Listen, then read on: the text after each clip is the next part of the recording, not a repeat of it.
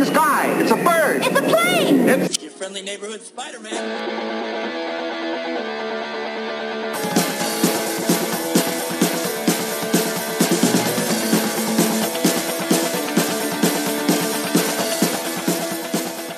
Well, it's official. We are back for another exciting episode of Watching Comics. Are you ready, Jake? I'm very ready. Good. That's better than not very ready. Yeah, which, you know, I think puts me ahead of where I usually am. Totally. So it's a good night. It is. It's going to be a great night. I think it's an especially great week for you. I don't know if I should let you introduce this to all of our listeners, but a very special someone to you had an 80th anniversary this week. Yeah, it was kind of a big deal. And as a lifelong Superman fan, if you're listening to this podcast, but you don't follow comics or comic book movies at all, like in any social media platform, and then you're God not aware, bless you. And God bless you, but you're also a little weird to be listening to this anyway. But hi, Mom. Anyway, hi, Jake's mom. We love you anyway. But yesterday was the 80th anniversary of Superman's character being launched into American pop culture. 80 years ago, Action Comics #1 hit shelves, and it completely transformed modern society, pop culture, and the comic book and entertainment industry as we know it.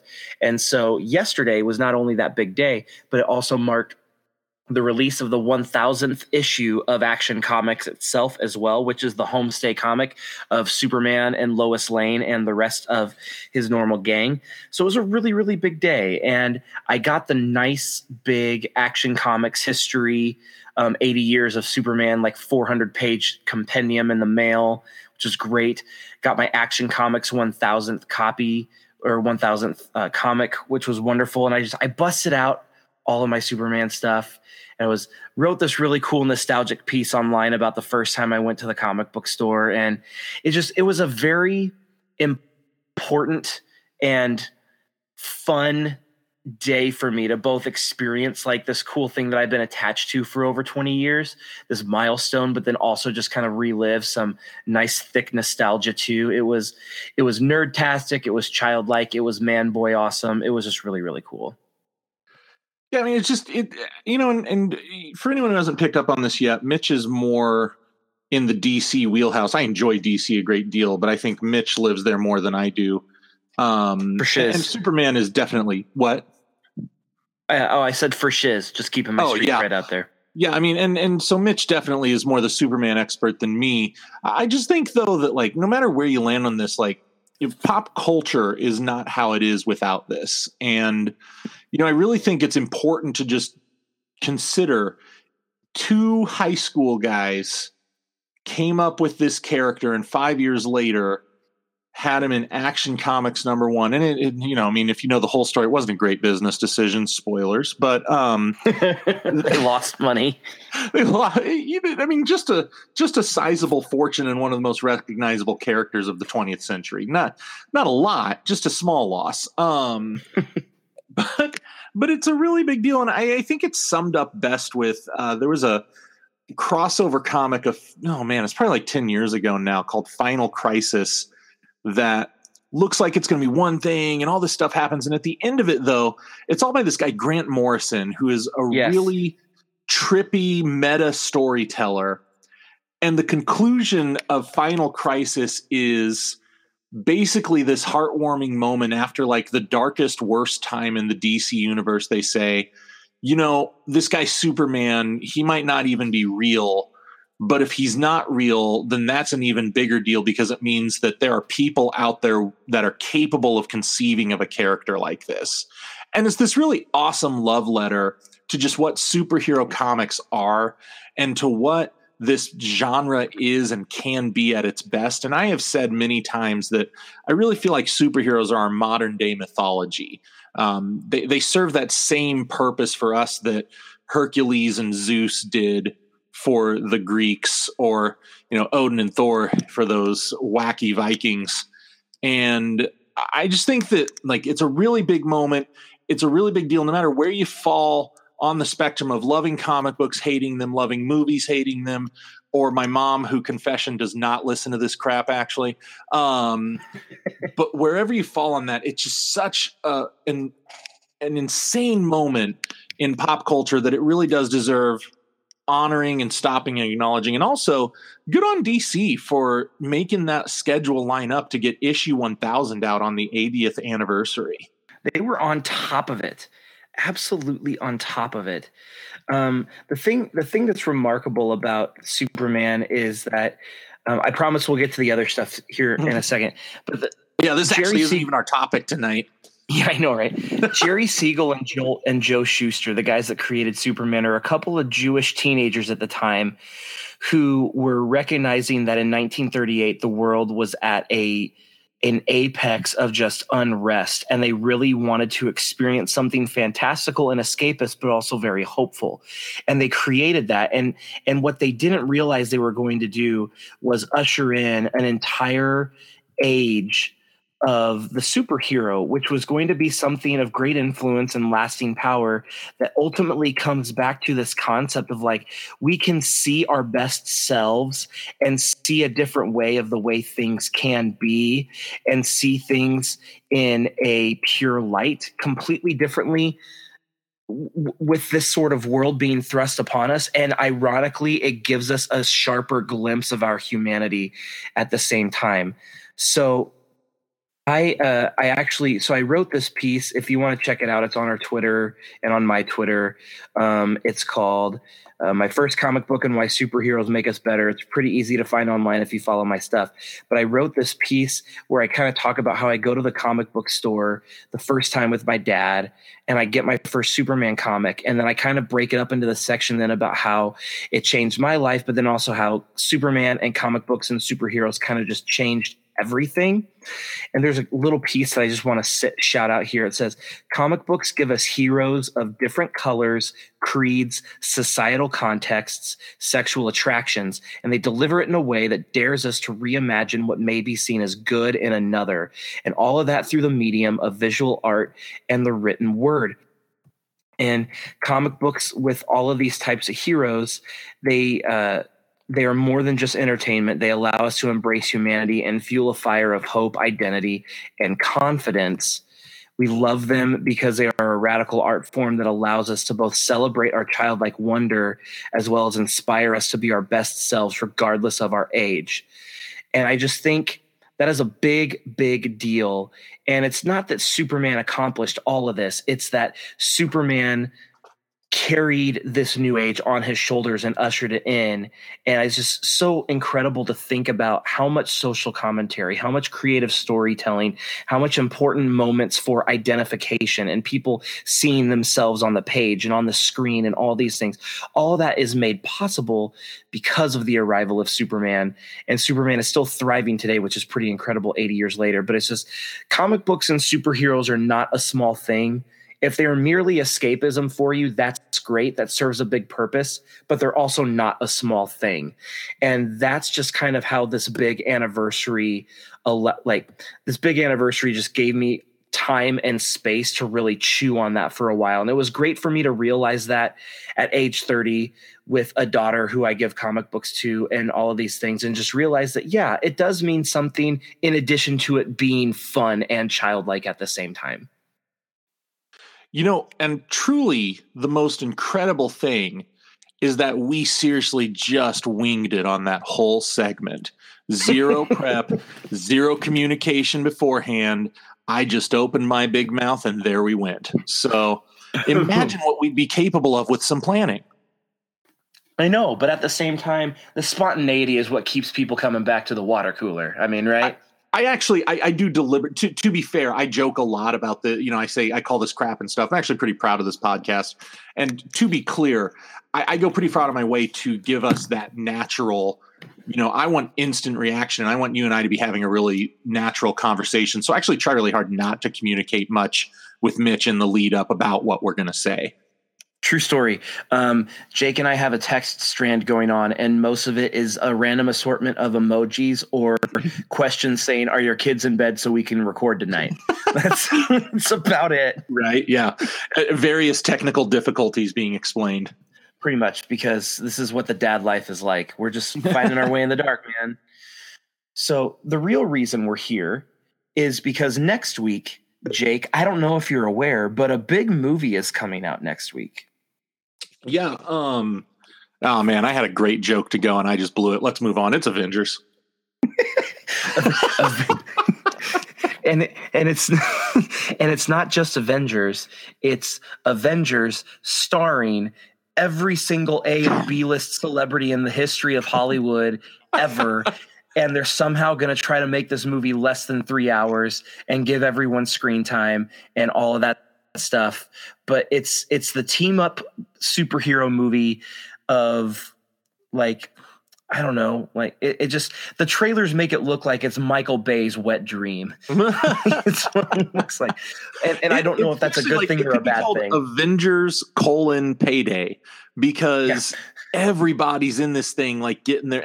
And Marvel's notorious about not paying people a ton. So I'm sure Robert Downey Jr. is going to get like $3 billion per second on screen, and everybody else is making about what I do per hour. And so... Yeah. But it's gonna, man, it's so huge. Like, can you imagine, like, 15 years ago, if somebody told you this movie was going to happen, and not just that it was going to happen, but that it wouldn't just be like you, me, and three guys from college standing in line to see it. And it doesn't look like it's gonna be like one of those awesomely bad, I make fun of this movies type of thing. Right? Like, it's gonna be high quality. Yeah, this isn't 90s Fantastic Four or the Star Wars Christmas special. This is real deal, man. Real deal. And I do want to get to a point where we predict who is going to die in this movie, but yes, we don't want to. I don't want to do that yet. Cool.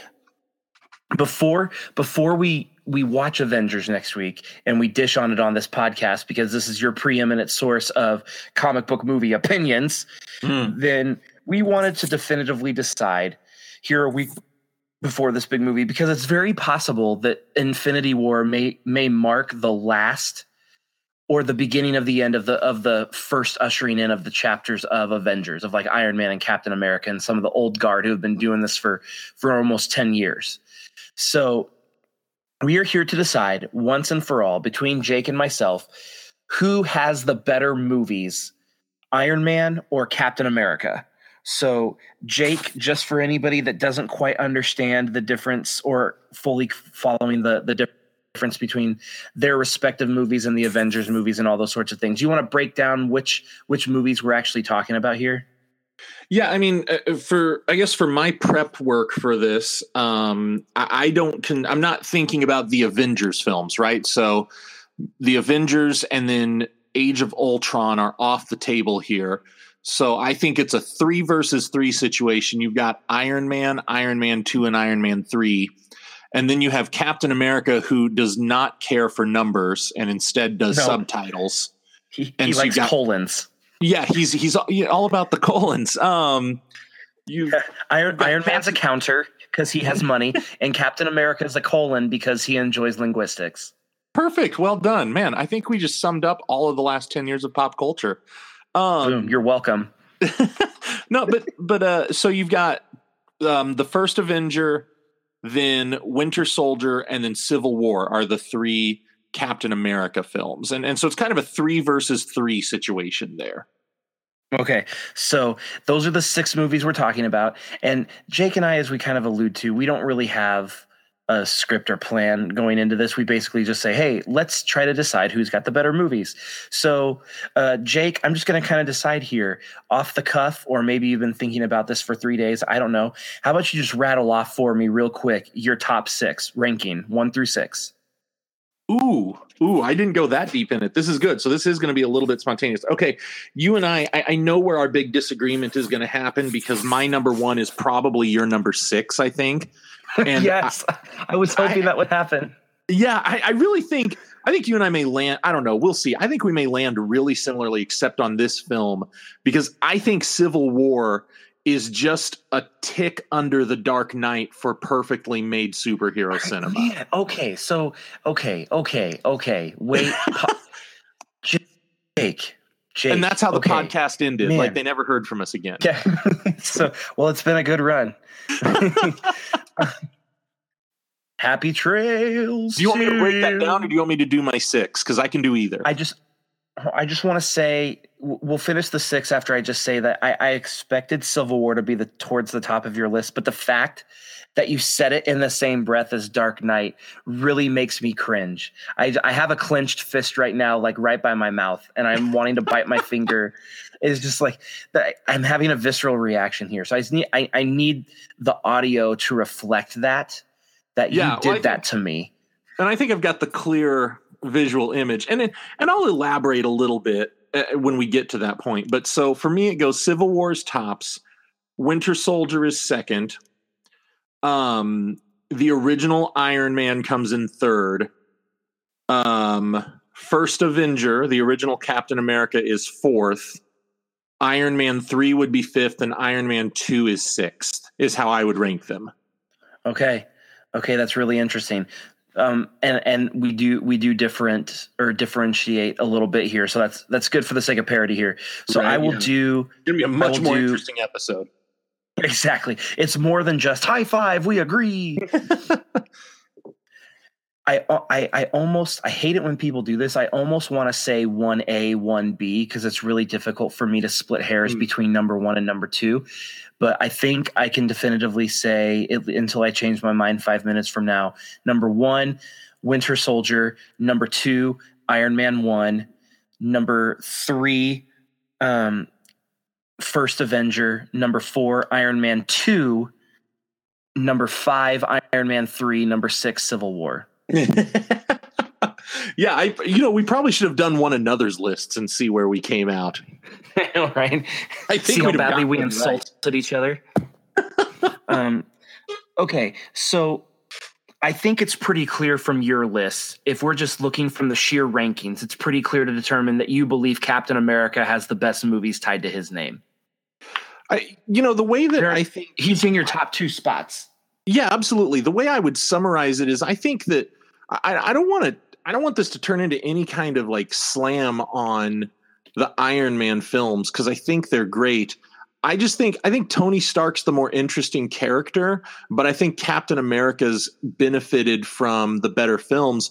But I think you can also make a strong case that Captain America really benefited and got really lucky when they went and landed the Russo brothers to run his last two films, and now the Russos are running the Avengers franchise.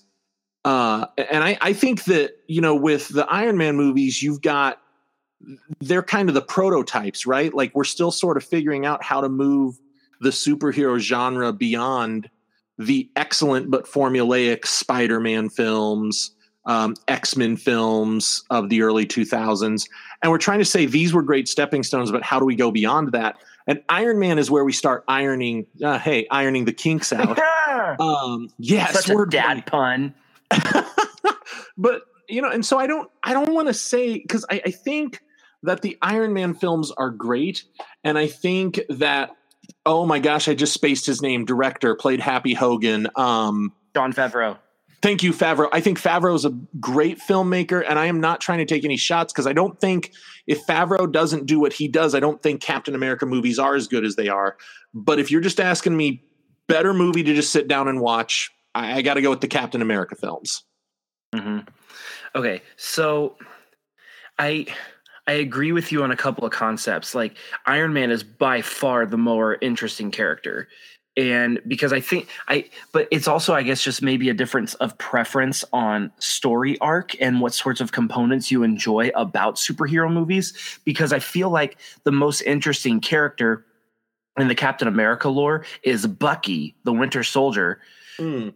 But I guess you just have to decide then, like, if you're just talking about what is compelling about your main characters, what do you want? Do you want a more compelling person who may be more wearing the black hat, or do you want a more compelling leading man? And that seems to be the dichotomy there, because I don't think I just don't think that Steve Rogers is that interesting of a character, at least in the way that he, I'm not as familiar with him in the comics, but at least the way that he's portrayed in the movies, he is just, I mean, he's a glorified Boy Scout. And I get that that's the way he has to be with the way that they've set up those movies. But for someone who genuinely enjoys cinema and for someone who tends to go more towards the DC side where there's a little bit more nuance and gritty characterization and stuff like that, I am more interested in a little bit more character study in what I have. And so that may be part of the reason why I'm not, I don't know, Civil War, I just felt like the stakes weren't really earned in that movie.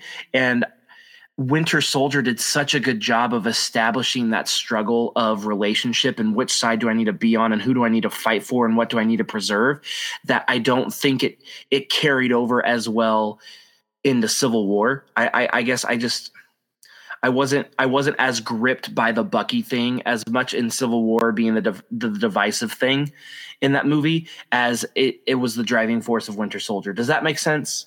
Yeah, no, that makes sense to me. I think to speak to a couple things you said there, I want to grab and run with a little bit. It's interesting you mentioned Captain America, Steve Rogers, as the Boy Scout character, because I was actually getting ready to say I think that one of Superman's nicknames is the Big Blue Boy Scout.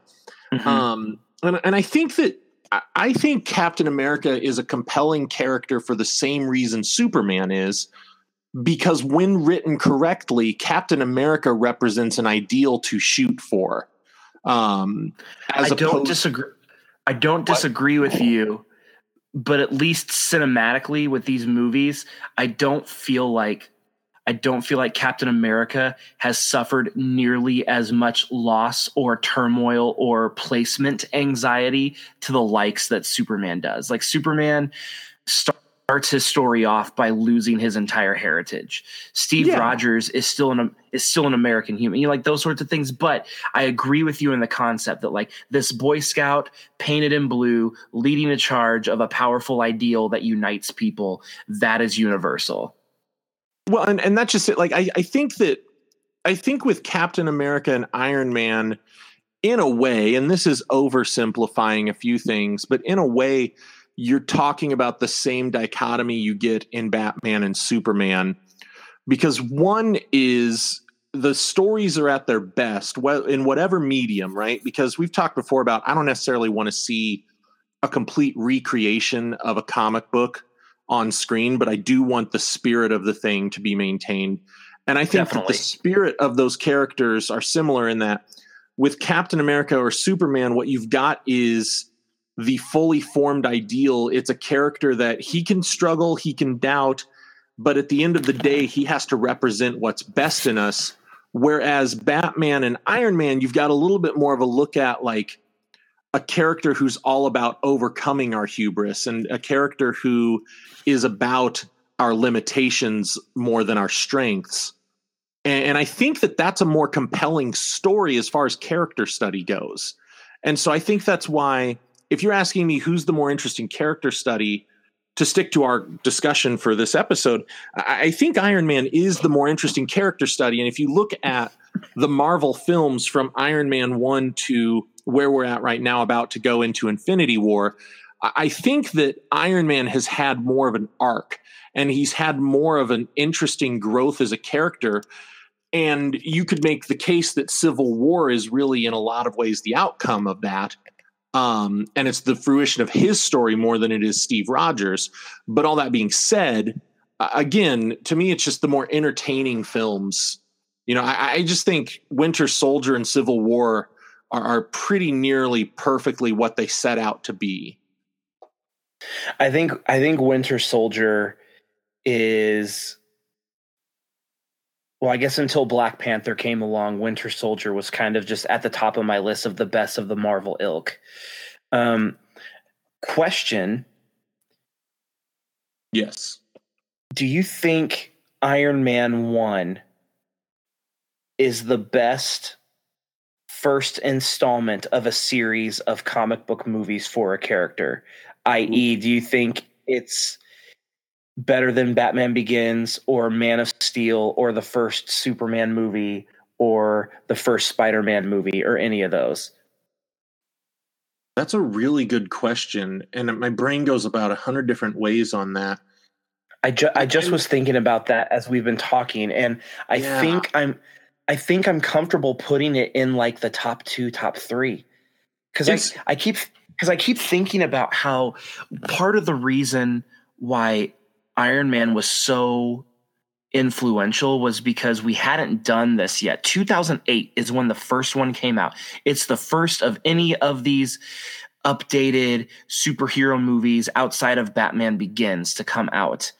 And because I guess we had the Tobey Maguire Spider-Mans before them, but they didn't lead to this larger universe. You know what I mean? So yeah. It's like, Iron Man felt like, I remember watching it, feeling like I was watching a new way of making a film. It wasn't just watching a superhero movie.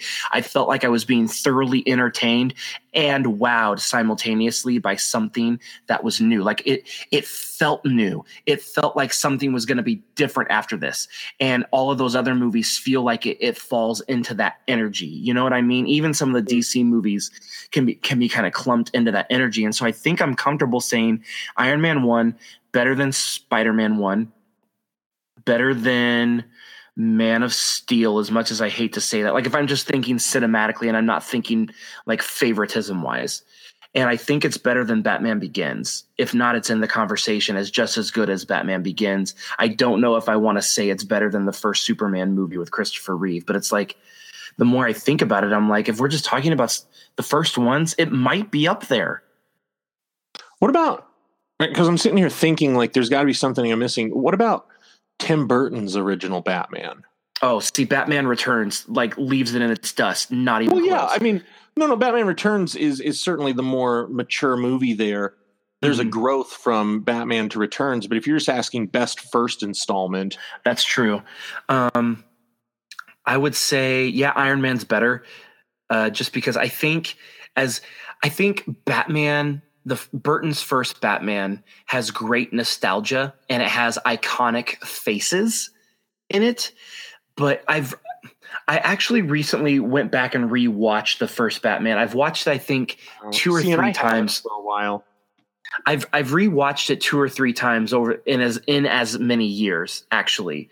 And it does not hold up very well. Like there's some fun rompiness to it, but it just doesn't. I don't think it holds up very well compared to the first Superman movie or compared to Batman Returns or some of these older ones. I think it's aged pretty poorly. And as much as Jack Nicholson was iconic, I think his performance is just a little too juvenile and not quite what it should be. And Burton wrote Keaton's Batman very poorly in that first movie and didn't give him enough, exposition and enough stakes with the Kim Basinger love connection. I've rewatched it enough to think like, man, it's good, but it's missing something. I just think that every time I watch it. Is it possible with Iron Man, the original one, that we underrate it because it was so good that so many things ripped it off and so many things drew, maybe not even ripped off, but drew their inspiration from it, that it feels derivative when in fact it's the originator? Is it like when we go looking for somebody else to be the greatest player ever when Michael Jordan's right there in front of us? Are we just overlooking the obvious and underrating it? It might be. And just for the sake of having a number to put on it, IMDb has a rating system. And there are over 784,000 people who have rated Iron Man and over 600,000 people who have rated Captain America, the Winter Soldier. Iron Man is sitting at 7.9. Winter Soldier is sitting at 7.8. And those are the two highest ratings of all six movies we're talking about. Just to be that guy, I might point out that Captain America Civil War is also at a 7.8. No, yeah, well, yeah, whatever. But that has 200,000 less people. I'm just saying. Well, an Age of Ultron is at a 7.6, or yeah, 7.6. So I mean, Age of Ultron, so it can't be that perfect. Age of Ultron could also be called Age of Toilet Trash. it's just age of trailers. It's like the Amazing Spider-Man 2. It could have been a good movie. They just spliced in too many references to other movies that never even happened. Or dare we just say the Avengers 2 age of Joss Whedon sucks. I just blatantly say it exactly what it is, just as a matter of fact. So let's get back on. Yeah, I was going to say, let's get back on track. Into the big one. Like, I want to get at it here because I think the crux of this discussion might be Civil War, because it's the only movie that truly stars both of them, right? Like, even though it's a Captain America film, all of the promo art is the two of them staring each other down. And all of the story, like, Iron Man launches the story as much as Captain America does, and the two of them conclude it together. So I really think that this is deserving of a little bit of our discussion time is Civil War. So can you break down for me, because we've alluded to this, but we've never truly analyzed it. Where's the breakdown for you of Civil War? Like, just rate that sucker for us. Give us a mini review. Okay.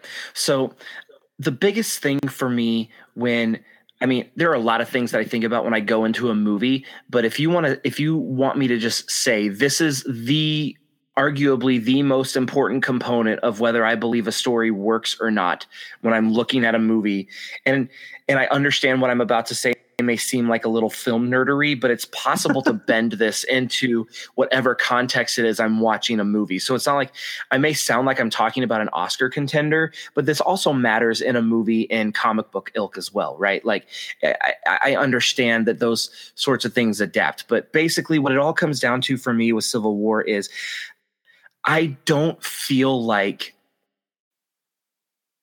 the schism, the divide, the tipping point that makes the line in the sand be crossed to a point where we literally call this a civil war and Captain America and Iron Man must fight each other. I do not think there was a single ounce of that dispute that was earned in the way that they unfolded the story on screen. It felt very rushed, very underdeveloped, and very paper thin.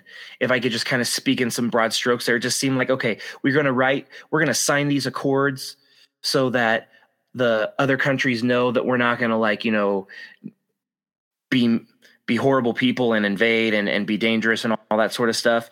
And then, but that also means we've got to bring Bucky in because he's a dangerous threat and stuff. And Captain America is all kind of like, but he was my best friend a long time ago, and I'm not going to sign your piece of paper. And now holy hell breaks out and everybody's fighting the most dangerous war the universe has ever seen.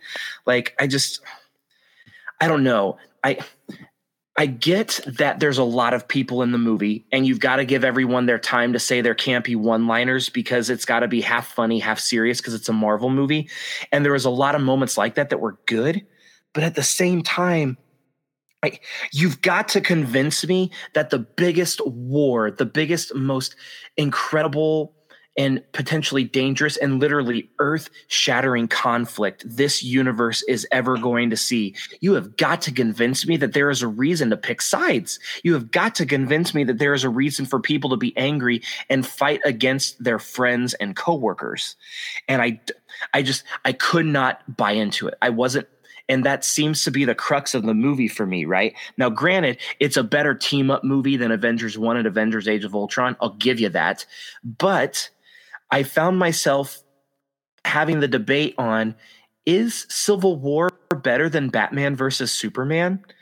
And I, like, as much as I love DC and as much as I enjoyed Batman versus Superman, I saw it twice in theaters, but again, I have a bias going into that one.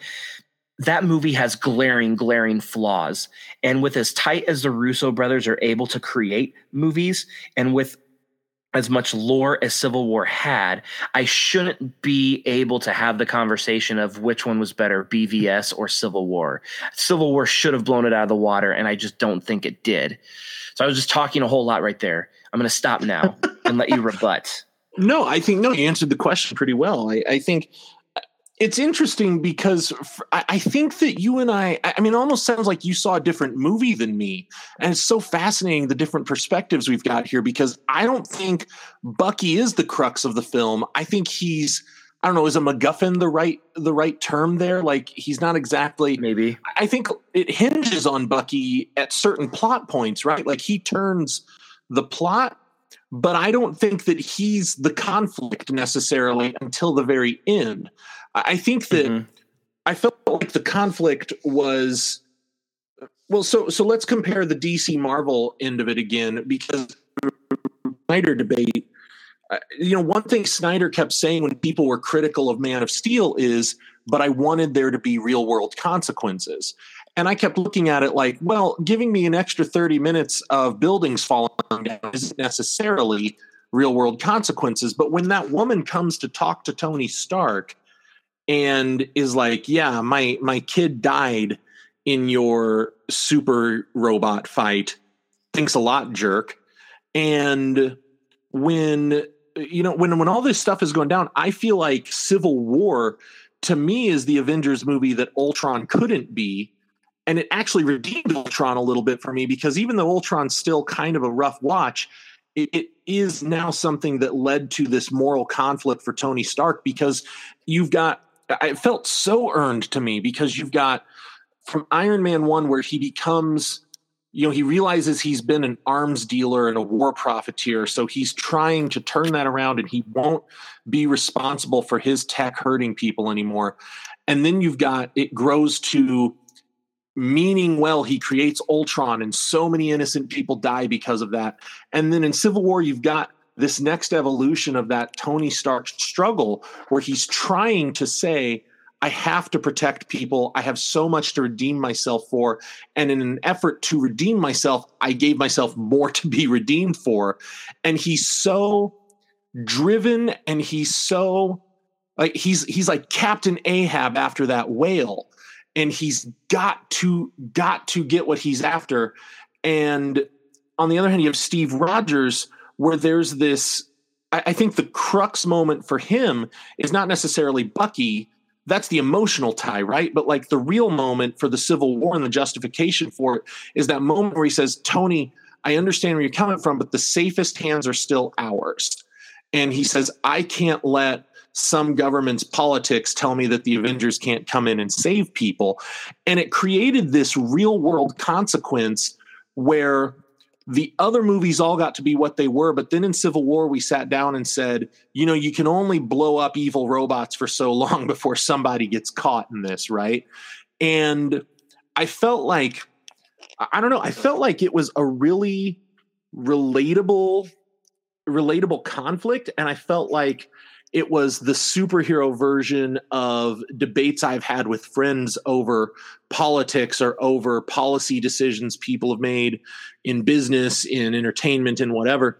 And it was really understandable. And then to speak to the Bucky thing, for me, like I got to be real, they had me hooked the moment that in that first trailer, I think it was the first one, they're talking and Steve is like, I got to protect him. He's my friend. And when Iron Man looks at him and he's like, yeah, so was I. Like, I wanted to just start weeping in the theater. I was like, oh my gosh, no. And I was like, no, the bromance is over. And it was such that moment in the movie is so rough for me. Like, I seriously tear up at it. And I know that sounds so lame, but I'm always like, no, friendship's so important. And man, so it's really interesting. And I don't say that any of that necessarily from like a debate standpoint, but just to point out how fascinating it is, like the different perspectives we brought into this movie, because for me, Civil War is like the apex of the Marvel films. And it's just like, I also felt like, man, I cared about every single character on the screen. The Vision, like, how much did he just get used as a Deus Ex Machina in Ultron? And they're like, well, we're going to need a good robot to fight the bad robot. Here he is, guys. But then in this, it's like, freaking Vision is out there with his maybe 10 minutes on screen. Yeah, he's not there long. Yeah, he's barely there, but every moment he's there, I'm like, oh man, he's really struggling with what to do here. And that is a robot who never makes mistakes, and yet he just shot his friend on accident. Holy crap. And man, I don't know, man, Civil War. whew, I love it. I want to go watch it now that we've had this conversation. I will try to concede a little bit here and say it could be possible that I may not be as emotionally involved in the main characters, Steve and Tony, because the first two Avengers movies were I just thought they were both so bad. I thought the first Avengers movie was just a muddled mess of they tried to hammer out a formula and realized the formula doesn't work when you've got 50 people on screen. And then Ultron was just really bad characterization and dialogue written for Ultron mainly. But I think it's potentially possible that those two movies soured me to a point that I didn't have any emotional stakes in Tony and Steve by the time Civil War came across. So then it's like I could have been watching the movie saying like, okay, up the ante and buy me back. Like bring me back into this, because I agree. I think your assessment on the political and realistic side of things is very astute, and that's clearly the apex they were trying to build up to. But at the same time, I don't know. There were so many bumps along the way that it's really tough for maybe I'm the only one, but it just feels really tough for me to be able to see it as a cohesive route when clearly it could have been better along the way. Is that fair? Yeah, I see where you're coming from on that. I mean, it's not necessarily a line of thinking that I agree with, but it's one that I understand. Like, I see where you're getting at. Yep. And also, I also get that there's massive bias involved here. Like, I can blatantly tell you that Man of Steel and Batman versus Superman have glaring flaws. I will be able to tell them to you straight to the face and 100% know that they are glaring flaws. But you know what? I cried at both of those movies. I saw Man of Steel and wept because it was so wonderful for me to see a character that I had been tied to for so long and emotionally identified with on so many different levels, and finally get a big screen experience that was worthy of my time. And Batman versus Superman, it was like, you know what? Yeah, campy as it is, I cried when Superman killed Doomsday and died. I did. Both times I saw the movie, I cried when that Hans Zimmer operatic music played. So I get that when we're and I say that because you are much more married to Marvel than I am too. And so you're coming in with a little bit more nuance and emotional history and context there. And so it is really difficult in the I'm talking about these movies like they're a really big deal sometimes, but like it's really difficult. I think it's really difficult to separate our bias to the superhero arena than it is in a lot of others. Like I feel like I can be a whole lot more objective when I'm breaking down Oscar movies than I can be when I'm breaking down the difference between Marvel and DC movies. Cause at the end of the day, it's like, hey, you better watch your shit, man. Superman's my guy. Even though Superman doesn't need me to defend him. I also think one thing that has probably been revealed about the two of us throughout this process is I think you're a lot more forgiving of a person than I am, because you're able to sit here and be like, yeah, you know, Man of Steel's got some problems, but I really enjoyed it because that character meant a lot to me. And I, on the other hand, grew up as a huge Spider-Man fan and X-Men fan. And so I'll sit here and be like, yeah, Sam Raimi's a brilliant filmmaker that I would punch in the head at least twice for Spider-Man 3. And so I think Spider-Man 3 is a crime against humanity. But I get the feeling, Mitch, that like if you were more of a Spider-Man guy, you'd have found something to love in there. And I say that as a compliment, as much as it doesn't sound like one. Well, I mean, the two musical numbers. I mean, you tell me. I really get the feeling that what we're learning here is that you're a more forgiving person than me, because I am sitting here like, if you mishandle these characters, you know, you could these guys are like, these filmmakers, it's like you can go do these terrible things on the side. And I'm like, well, you know, you got to learn to separate art from the people who make it. And that's tough sometimes. And I understand this and that. And then it's like, oh, you did what with Peter Park? Absolutely not. And yeah, right. He is hallowed. You do not do that. I will say, side note, we need to do an episode on this.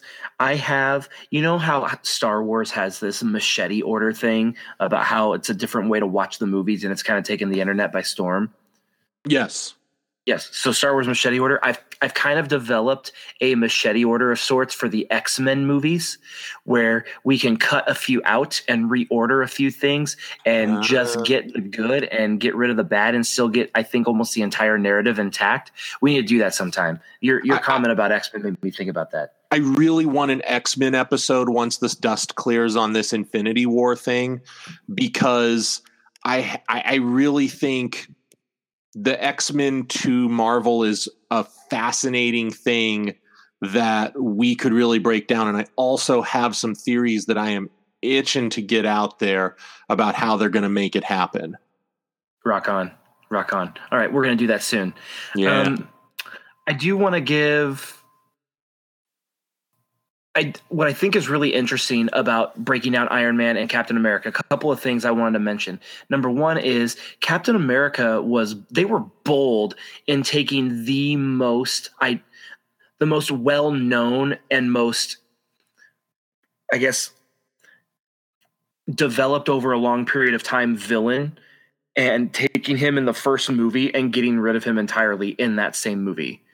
You know, that takes stones. They wanted to do more with him, but Hugo Weaving really just wasn't feeling the superhero genre. Wasn't feeling the Red Skull and the superhero stuff. Yeah, which is a heartbreaker because he played the character so well, I thought, and with the level of nuance that's come to the genre in the last decade, I would really love to see him step back in as the Skull. As the Red Skull, he was so good. He really brought it for that movie, and it was just really interesting. And I just find it interesting that he had his one off, but we still have Loki appearing in God friggin' everything. It's just like Loki's been in as many movies as Tony Stark, it feels like, and that just seems wrong. Like either he turns good and it's okay, or kill the damn guy by now. Like Tom Hiddleston's a great actor and he's theatrically trained and he can do Shakespeare better than a lot of people. But like, come on. Like, for real, man. I've had him in 7 movies. I've had enough. But then it's like Red Skull. I was like, I could have used a second movie of him. Nope. Well, Red Skull is one of those villains that without any real powers worth discussing, you know, depending on the decade, Red Skull is one of those interesting villains that can be on the level of like a Thanos or a Loki for the danger he poses, just because he's that evil and that like long reaching with his evil. Like he thinks he's a literal Nazi. Like, yeah, it's like he's a Nazi with superhuman intelligence and superhuman quality. So it's like, take everything about Indiana Jones villains and throw it into the world of comic books. And it's like, why would we not want to get more traction out of this? Because we can never get enough of Indiana Jones beating up Nazis. But I'll tell you, if they kill off Steve Rogers, I don't want to see the Red Skull come back, because they're going to kill Steve. The Skull without Steve just doesn't work for me. Well, because the skull is Steve's. Like that's his Lex Luthor, and as far as the comics are concerned. Another thing that I think is interesting, not necessarily a hot take, but an attempt for me to just sum everything up into a nutshell.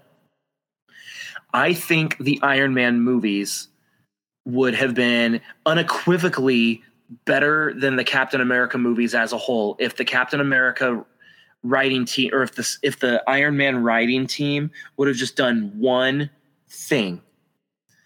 They would have stopped being fascinated with the suit. And here's what I mean. A big chunk, if not all, of the conflict in all 3 of his movies comes back to someone else is trying to get their hands on the schematics to make their own version of the suit.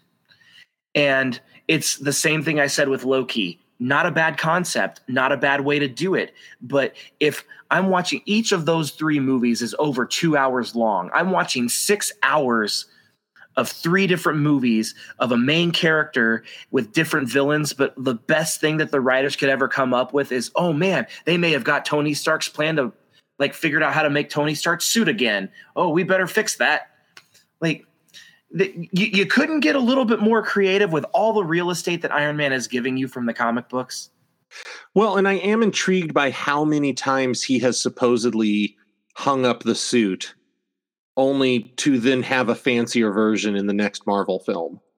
Or to even create something like Ultron. I guess it's just that there's stuff that could have been done to make them better. And especially with I think Iron Man 2 is the one that suffered the most, because I had Iron Man 2 higher on my list than you did. But Mickey Rourke is a phenomenal actor, and he did a great job with his bit in that movie. But he is a grade A, top-notch actor.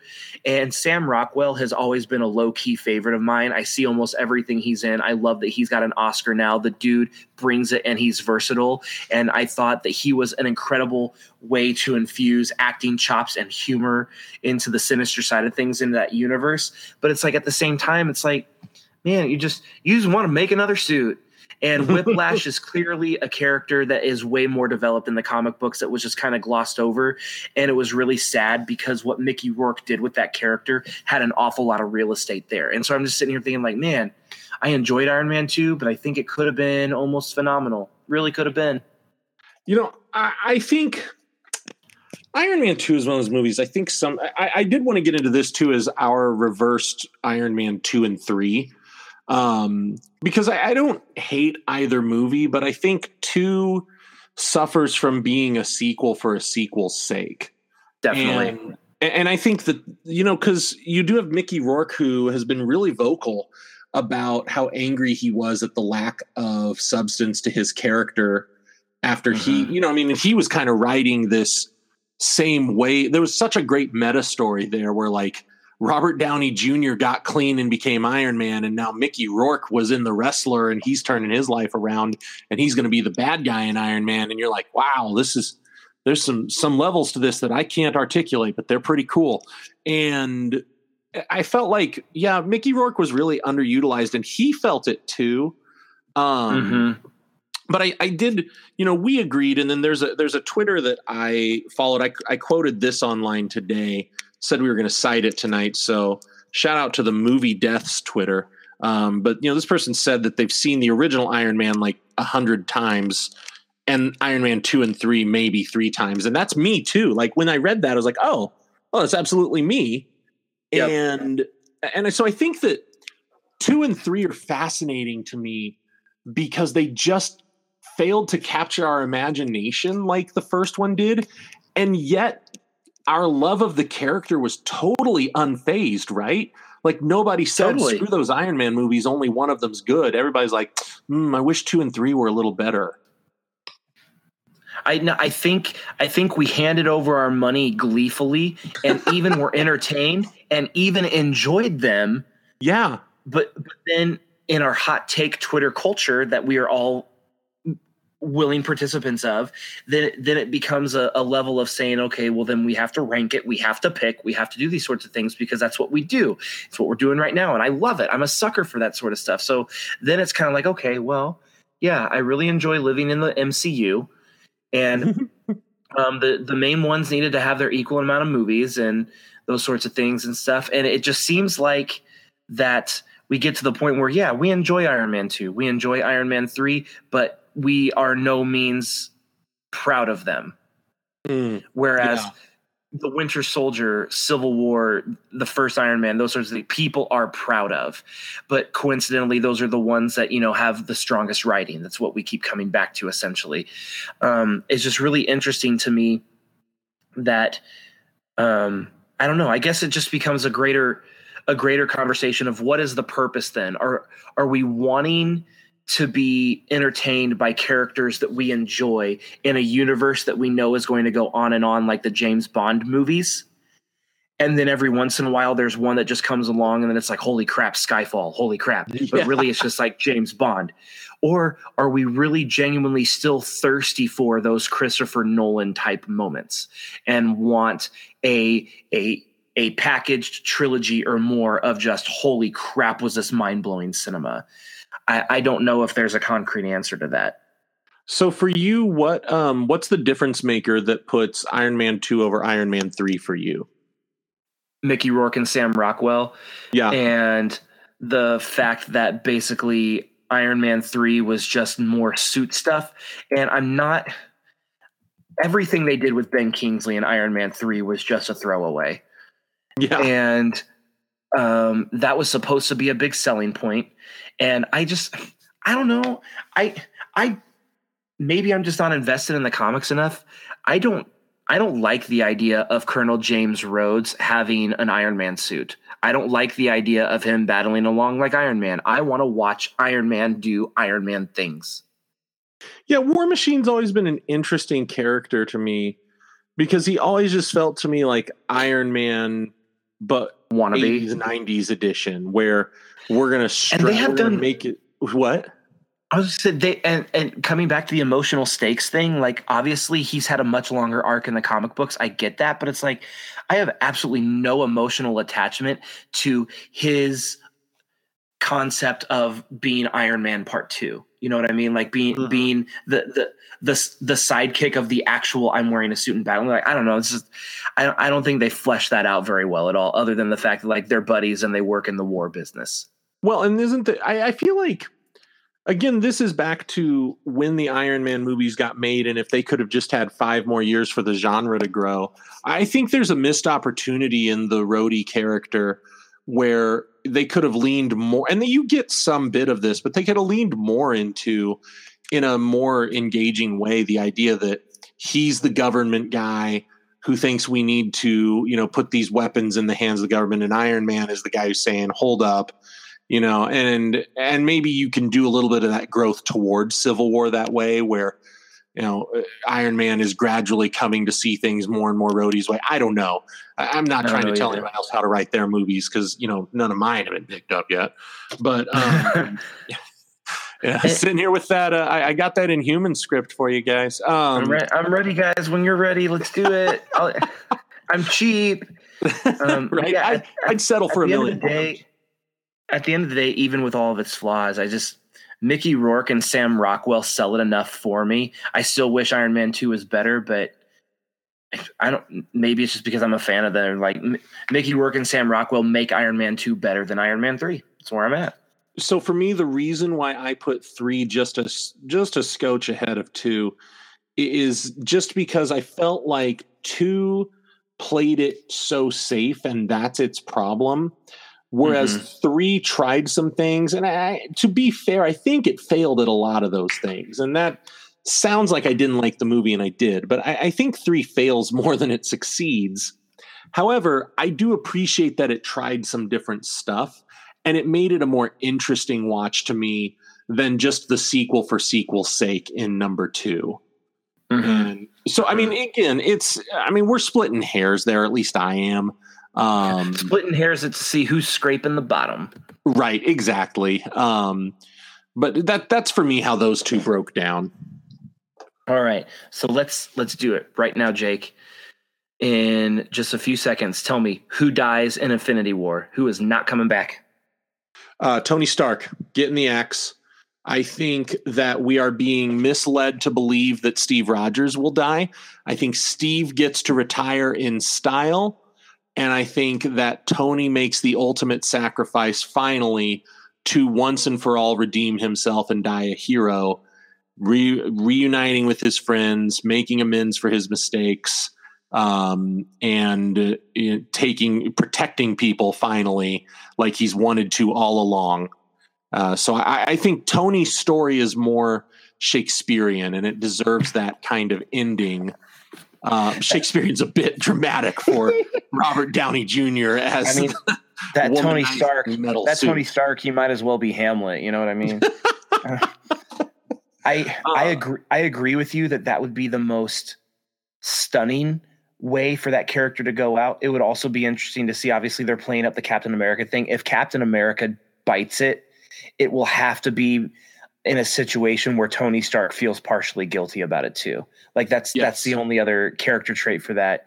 It'll be interesting to see. I'm definitely getting the vibe too from the limited pop culture reporting that I follow, that it seems like Robert Downey is mentally at a place where he's more ready to call it quits than necessarily Chris Evans is too. So that's obviously a contributing factor. It's like whoever they choose to kill, if they don't kill both of them, it probably would be, I'd be able to lean towards more RDJ as well, just from the standpoint of like, it seems like he's ready to be done. Yeah. And and he's carried this colossal franchise for so long. He was in half of Spider-Man. Yeah, exactly. Yeah. I think other than those two being the big ones, I think there's a decent, but not, I don't know, I'd say 50-50 shot on Thor dying. Because even though Ragnarok was a big hit, even though everybody, Hemsworth saying suddenly that he likes the character again, I'm reading stuff recently where he's saying, nah, I'm done. It's hard to believe this. All of Infinity War is going to happen without at least one of the main guys dying. Like you got to think at least RDJ or Chris Evans are done, possibly a Thor, like you mentioned, but like, right. Like that seems like that's one of the things that we are owed with the lead up to this movie is somebody's got to get voted off the island. Right. Yeah. I think to me, there's this question of, do you bring in, because yes, you're right. There have been so many teases of death for so long that now someone's got to make good on it. Now that you've got a threat like Thanos and the Infinity Gauntlet, to me, there's this question of, do you introduce the comic book trope of death never sticks? And do you, so that you can kill so many people, but then be like, hey, everybody's back at the end? Or do you make it stick in this version of the universe? And I think that's what's interesting, because I'm not sure I'd like for death to not stick in this universe, but maybe that's just because it hasn't been done yet. I don't know. Death has got to happen in Infinity War. I mean, ultimately, that's what I'm looking for. They had a new trailer out today. They're calling it the final trailer. Oh yeah, I haven't watched it yet. I'm a horrible fan. I need to watch it. Oh, I just caught it while we were getting ready here. It's great though. Go check it out if you haven't yet, everybody. Nice. Rock on. Well, hit us up on the Twitters or on the Instagrams. We are on Twitter at Watch Comics with an X, at Watch Comics Pod, or on Instagram we are at Watching Comics Podcast. Hit us up. We want to hear from you. And check out our website. Send us some fan mail at watchingcomics.com. And the big thing is just gear up, ramp up for Infinity War. It's coming next week. We're going to be dishing on that on our next episode. You can count on that. Want to see who dies. Want to see the big battle. It's going down. Yeah, come on back. We'd be happy to tell you what to think about it.